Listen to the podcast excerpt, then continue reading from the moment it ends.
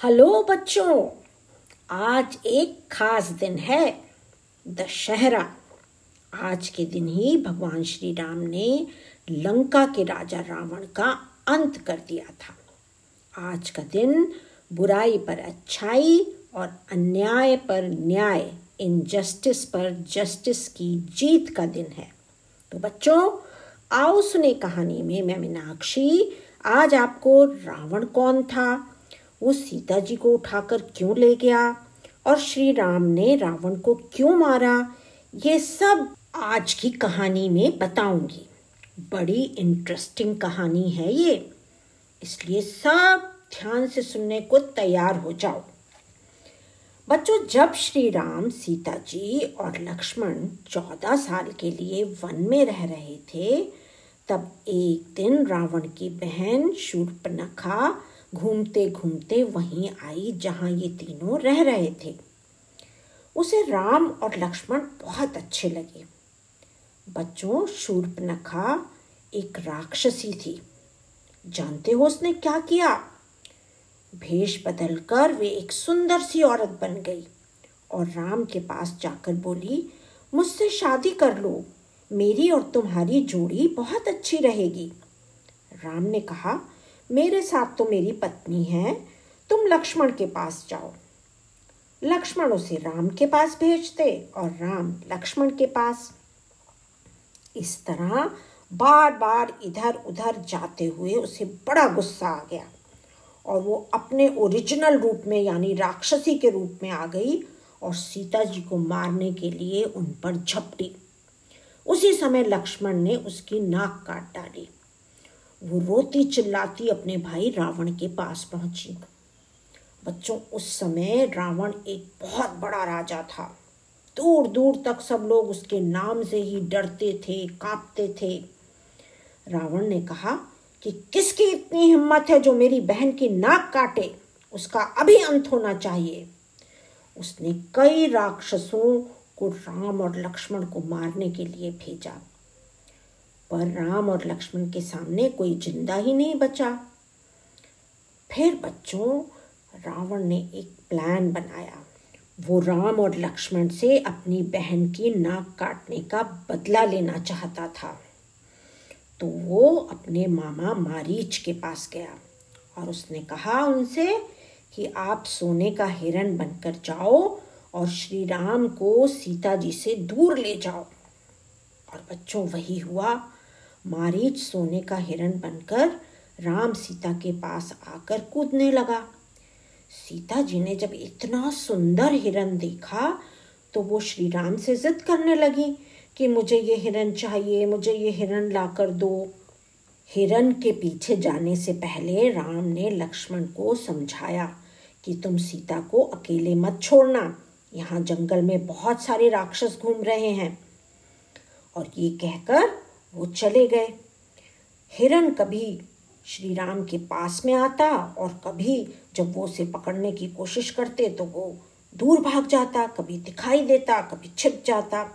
और इस तरह धीरे धीरे वह श्री राम को जंगल के बहुत अंदर ले गया उसके बाद जब श्री राम का बाण मारीच को लगा तो वो अपने असली रूप में आ गया, यानी वो फिर से राक्षस बन गया।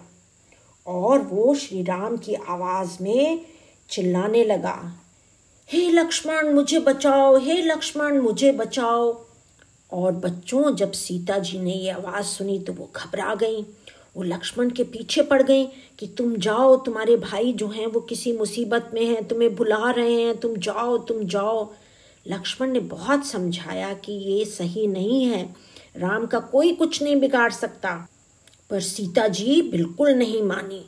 फिर लक्ष्मण सोच में पड़ गए कि क्या किया जाए। श्री राम कह के गए थे कि सीता जी को अकेला मत छोड़ना। तो उन्होंने क्या किया? घर के बाहर एक लाइन खींच दी और सीता जी से कहा, आप इस लाइन से बाहर बिल्कुल मत आना।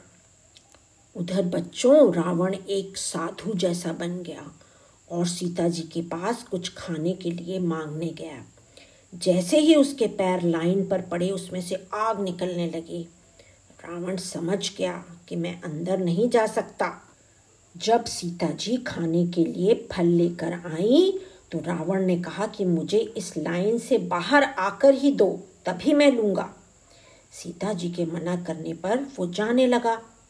उस समय सीता जी को उस साधु पर दया आ गई कि मेरे घर से एक साधु भूखा लौट रहा है। और उन्होंने लाइन से बाहर आकर रावण को वो फल दिए। और बच्चों, सीता जी के बाहर आते ही रावण अपने असली रूप में आ गया और सीता जी को अपने उड़ने वाले विमान में उठाकर ले गया। इस तरह रावण ने सीता जी को किडनैप करके अपने राज्य में बंदी बना लिया। और श्री राम ने अपनी पत्नी को वापस लाने के लिए रावण के साथ युद्ध किया। तो बच्चों, यही कारण था कि राम और रावण के बीच भयंकर युद्ध हुआ। एक बात मैं आपको और बताना चाहती हूँ।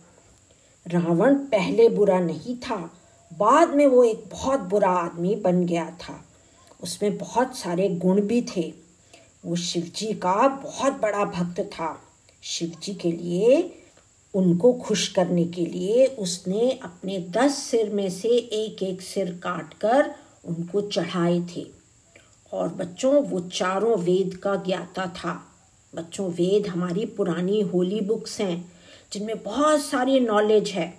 रावण बहुत बहादुर, निडर और वीर था ग्रेट वॉरियर था। उसने अपनी मेहनत से बहुत सी शक्तियाँ पावर्स हासिल की थी। पर वही बात जो मैं आपको हमेशा बताती हूँ पावरफुल होने पर हमें रिस्पॉन्सिबल भी होना चाहिए। लेकिन अक्सर लोग पावर आने के बाद उनका ईगो बहुत बढ़ जाता है और वो अपने सामने किसी को कुछ नहीं समझते और क्रूअल हो जाते हैं और अत्याचार करते हैं, सबको डराते हैं, मारते हैं। तो रावण भी ऐसा ही हो गया था। सब लोगों को तंग करने लगा था। इसीलिए भगवान विष्णु ने श्री राम के रूप में जन्म लेकर रावण का अंत किया।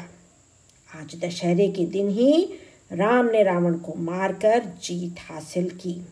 बच्चों, जब रावण घायल होकर ज़मीन पर पड़ा था तो श्री राम ने लक्ष्मण से कहा, रावण के पास बहुत नॉलेज है। जाओ उसके पास और उससे लाइफ में सक्सेसफुल होने के कुछ लेसन्स कुछ मंत्र ले लो। और बच्चों लक्ष्मण वहाँ गए और रावण के सिर के पास खड़े हो गए, पर रावण कुछ नहीं बोला। और लक्ष्मण लौट आए और श्री राम से कहने लगे कि रावण ने तो मुझसे कुछ भी नहीं कहा। तब श्री राम ने लक्ष्मण को समझाया कि जब हम किसी से कुछ सीखने जाते हैं तो हमें उसके सिर के पास नहीं, बल्कि उसके पैर के पास खड़े रहना चाहिए। और उससे हाथ जोड़कर प्रार्थना करनी चाहिए रिक्वेस्ट करनी चाहिए कि आप मुझे कुछ ज्ञान दें नॉलेज दें।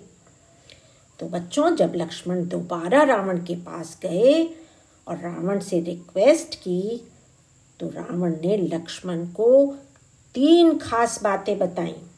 पहली बात, किसी भी अच्छे काम को करने में देर नहीं करनी चाहिए।